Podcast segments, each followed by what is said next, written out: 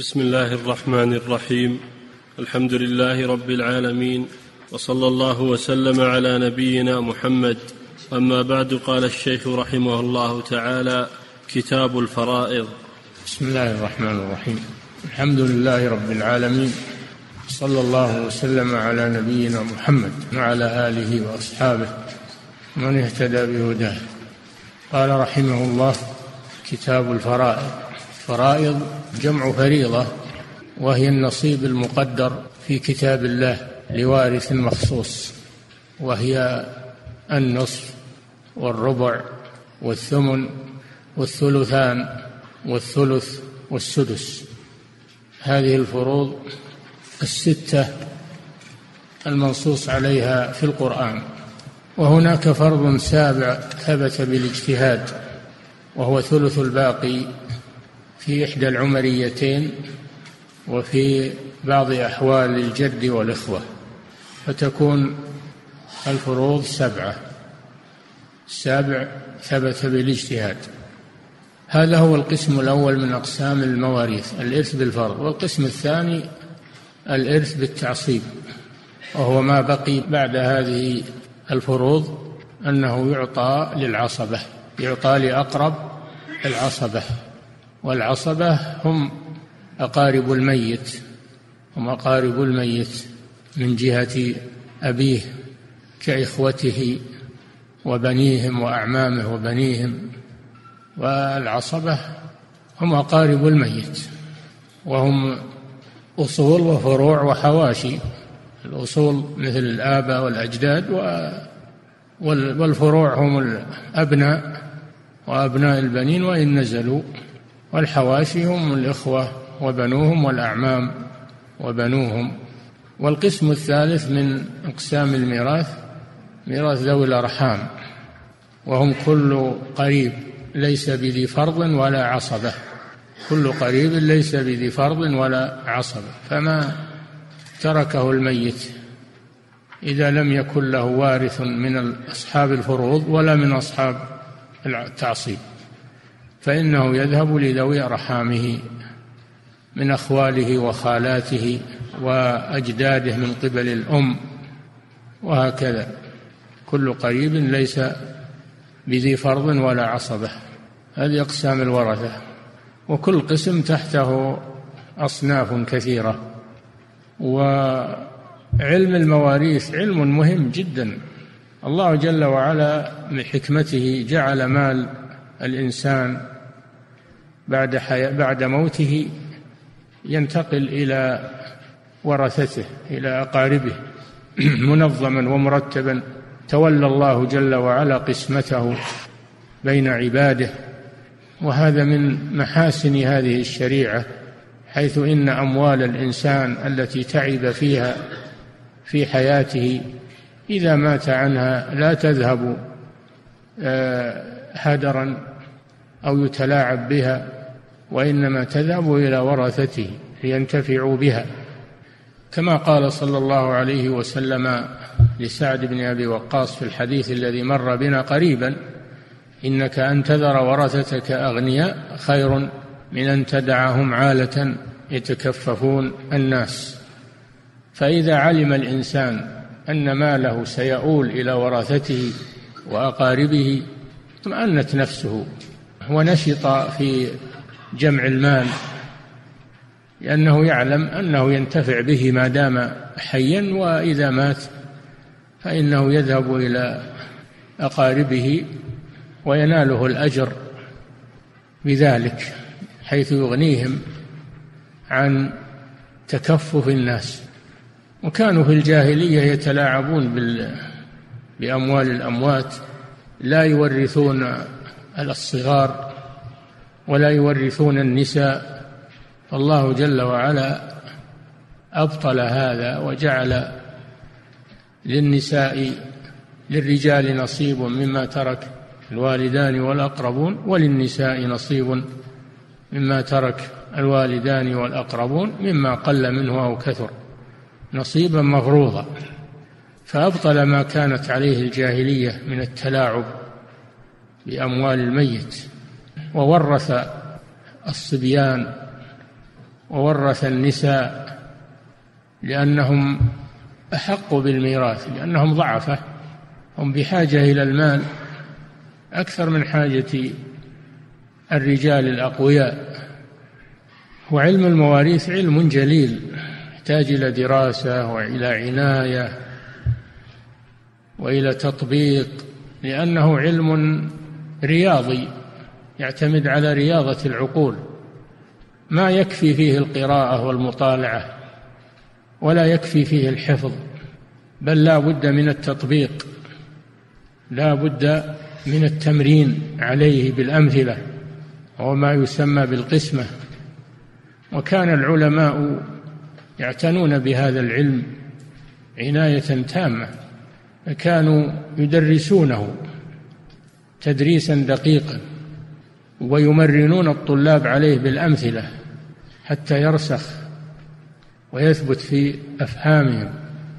كانوا يجعلون يوما للقراءة ويوم والشرح ويوما للتمرين والتطبيق حتى يرسخ هذا العلم وحتى يعرف طالب العلم كيف ينفذه كيف يطبقه. وهذا لا شك يحتاج إلى صبر لأنه صعب يحتاج إلى عناية. ودقة ما يؤخذ بالعفو والراحة إنما يؤخذ بالتعب. مثل النحو. النحو أيضا علم رياضي رياضة الأفكار والعقول. النحو ما يكفي فيه أنك تقرأ وأنك تطالع وأن لابد من التمرين على الإعراب. لابد من التمرين على الإعراب معرفة الفاعل والمفعول. والحال والمرفوع والمنصوب والمخفوض والمجزوم من الأسماء والأفعال. هذه أبواب تحتاج إلى عناية وتمرين تطبيق بالأمثلة والإعراب. كانوا يفعلون فيه كما يفعلون في المواريث. يوم درس وشرح ويوم تمرين تطبيق بالإعراب.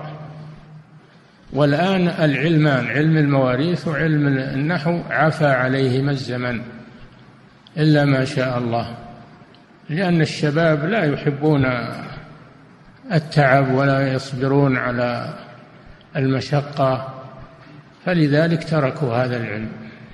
يبون يأخذونه عفوا ما يم... هو ما يطيع هو ما يطيعه لابد من إنه يؤخذ بالطريقة المعروفة. تحتاج إلى صبر وإلى مران وإلى دقة فهم. وينسى أيضا حتى لو فهمته ولم تتعاهده تنساه. وأخبر النبي صلى الله عليه وسلم أن أول ما ينزع من العلم من هذه الأمة هو علم المواريث. حتى يختلف الإثنان في الفريضة فلا يجدان من يفصل بينهما. لأن الناس ينشغلون بالراحة والرفاهية والملهيات ولا يبون التعب ولا يبون المشقة ولا يبون في العلم وطلب العلم. ما يبون هذا. يبون شيئا جاهز على طول يأخذونه. وأما شيء يحتاج إلى ميران ويحتاج إلى صبر ويحتاج إلى تطبيقات ويحتاج إلى مذاكرة هذا صعب عليهم ما يريدون هذا. وقد جربنا هذا في هذا المسجد. درسناه فترة ولا وجدنا من يتعاون معنا من الطلاب. نشرح وإذا سألناهم إلى ما كأنه شرح ولا كأنه مر عليه. فلما رأينا هذا ما في فائدة ما في فائدة نلقي علم على جدران ما يصلح هذا أو على سواري. هذا ما ما يحصل ما يحصل هذا إلا بتعب وإلا بصبر ومشقة. اللي ما يقدم على هذا ما هو محصل علم المواريث ولا محصل علم النحو ولا محصل علم الحساب. علم الحساب أيضا علم الرياضي. ما يثبت إلا بالتطبيقات والتمارين والحلول. هذه أمور تحتاج إلى عناية إلى صبر. ما هو محاضرة تلقى؟ ما ينفع فيه المحاضرة. هذا علم تطبيقي لازم أنه يثبت بالأمثلة والحل والتطبيق. بيان الحل الصحيح والحل الخطأ مثل ما هو في الحساب مثل ما هو في الحساب في المدارس. المدرس يعطي الطلاب أمثلة من الحساب يحلونها منهم من يصيب ومنهم من يخطئ. كذلك علم المواريث يحتاج إلى تمرين ورياضة فكرية وعلم النحو يحتاج أيضا إلى رياضة فكرية. الآن هذان العلمان تقريبا عفى عليهما الزمن فلا تجد النحوي ولا تجد الفرضي. وهذه من علامات الساعة. هذا من علامات الساعة. فالحقيقة أن هذا علم مهم لكن ما يكفي فيه المطالعة والحفظ والمحاضرات ما تكفي. لازم من التمرين بالأمثلة وتحليل الأمثلة وتكرار هذا. ولا حتى لو أتقنته وغفلت عنه راح تنساه سريع. فهذا يحتاج إلى عناية تامة. نعم. أحسن الله إليك. عن عبد الله بن عباس رضي الله عنهما عن النبي صلى الله عليه وسلم قال الحقوا الفرائض بأهلها فما بقي فهو لأولى رجل ذكر. وفي رواية اقسموا المال بين أهل الفرائض على كتاب الله فما تركت الفرائض فلأولى رجل ذكر. نعم هذا الحديث بين فيه النبي صلى الله عليه وسلم المنهج الذي يسلك في توزيع المواريث. نحن ذكرنا أن الورثة على قسمين أصحاب فروض وعصبات. فيبدأ بأصحاب الفروض يعطون فروضهم أولا ثم إن بقي شيء فهو للعصبة الأقرب فالأقرب والعاصب هو القريب الذي يرث بلا تقدير. إن بقي إن بقي من الفروض شيء أخذه وإن استغرقت الفروض سقط وإن لم يكن هناك أصحاب فروض أخذ المال كله هذا هو العاصب العاصب هو الذي إذا انفرد أخذ جميع المال. وإذا كان مع أصحاب الفروض أخذ ما أبقت الفروض وإذا استغرقت الفروض ولم يبق شيء سقط وليس له شيء؟ وهذا ما يدل عليه هذا الحديث ألحقوا الفرائض بأهله يعني أعطوا أصحاب الفروض فروضهم من النصف والربع والثمن والثلثان والثلث والسدس فإن بقي شيء من التركة بعد إعطاء أصحاب الفروض. فروضهم فهو لأقرب رجل ذكر أقرب عاصب والأقرب الأبناء ثم بنوهم ثم الآباء ثم الأجداد من قبل الأب ثم الإخوة بنوهم ثم الأعمام وبنوهم وهكذا. أقرب رجل ذكر. أليس الرجل هو الذكر؟ لماذا قال الرسول صلى الله عليه وسلم؟ رجل ذكر. لئلا يتوهم أنه يقصد بذلك الرجل البالغ. وقوله ذكر يشمل الصغير والكبير لئلا يتوهم من قوله رجل أنه يقصد ما البالغ فقط. فرفع صلى الله عليه وسلم هذا التوهم بقوله ذكر لأولى رجل ذكر. فدل هذا الحديث على أنه يبدأ بأصحاب الفروض. ويعطون فروضهم كاملة. ثم إذا بقي شيء فهو للعصبة. ثانيا دل الحديث على أن العصبة يبدأ بالأقرب إلى الميت فالأقرب. نعم. أحسن الله وفي رواية يقسم المال بين أهل الفرائض على كتاب الله. على كتاب الله كما ذكر الله كما ذكر الله من الفروض. في أول سورة النساء يوصيكم الله في أولادكم للذكر مثل حظ الأنثيين. إذا كان الأولاد رجال ونساء فللذكر مثل حظ الأنثيين. يوصيكم الله في أولادكم للذكر مثل حظ الأنثيين. فإن كن نساء يعني ما في رجال ما فيها ذكور من من الأولاد فإن كن نساء فوق اثنتين فلهما الثلثان. مما ترك. وإن كانت واحدة يعني بنت واحدة فلها النصف فلها النصف. ولأبويه لكل واحد منهما السدس مما ترك إن كان له ولد. فإن لم يكن له ولد وورثه أبواه فلأمه الثلث. من بعد وصية يوصي بها أو دين. آباؤكم وأبناؤكم. لا تدرون أيهم أقرب لكم نفعا. فريضة من الله. إن الله كان عليما حكيما. ثم قال يعني بين ميراث الزوجين بعضهما من بعض. ولكم نصف ما ترك أزواجكم إن لم يكن لهن ولد. فإن كان لهن ولد فلكم الربع مما تركنا. من بعد وصية يوصين بها أو دين. ولهن الربع مما تركتم إن لم يكن لكم ولد فإن كان لكم ولد فلهن الثمن مما تركتم. من بعد وصية توصون بها أو دين. ثم قال وإن كان رجل يورث كلالة يعني ليس له أب ولا أم ولا ولد ليس له ليس له ولد ولا والد. إن كان رجل يورث كلالة والكلالة من لا ولد له ولا والد. وإن كان رجل يورث كلالة وله أخ أو أخت يعني من الأم ولكل واحد منهما السدس فإن كانوا أكثر من ذلك يعني الإخوة لأم أكثر من واحد. وإن كانوا أكثر من ذلك فهم شركاء في الثلث. هذا في ميراث الإخوة لأم. من بعد وصية يوصى بها أو دين ثم قال في آخر السورة يستفتونك قل الله يفتيكم في الكلالة. إن امرؤ هلك ليس له ولد. هذا تفسير للكلالة الواردة في أول السورة. يستفتونك قل الله يفتيكم في الكلالة. من هو الكلالة؟ إن امرؤ هلك ليس له ولد. وجاء أيضا في عن أبي بكر الصديق وعن جماعة جمع كثير من العلماء أنه أيضا من لا والد له. الكلالة من لا ولد له هذا بنص الآية ولا والد له هذا بالإجماع.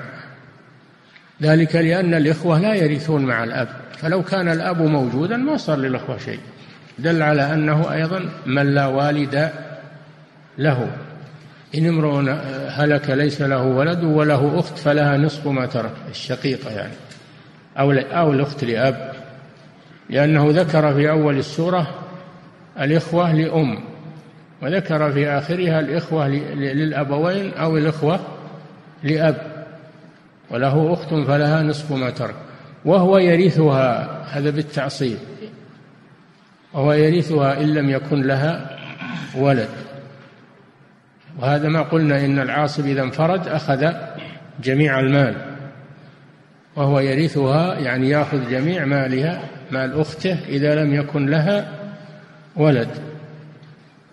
ولا ولا والد كما ذكرنا وهو يرثها إن لم يكن لها ولد. فإن كانت اثنتين يعني الأخوات ثنتين فلهما الثلثان مما ترك.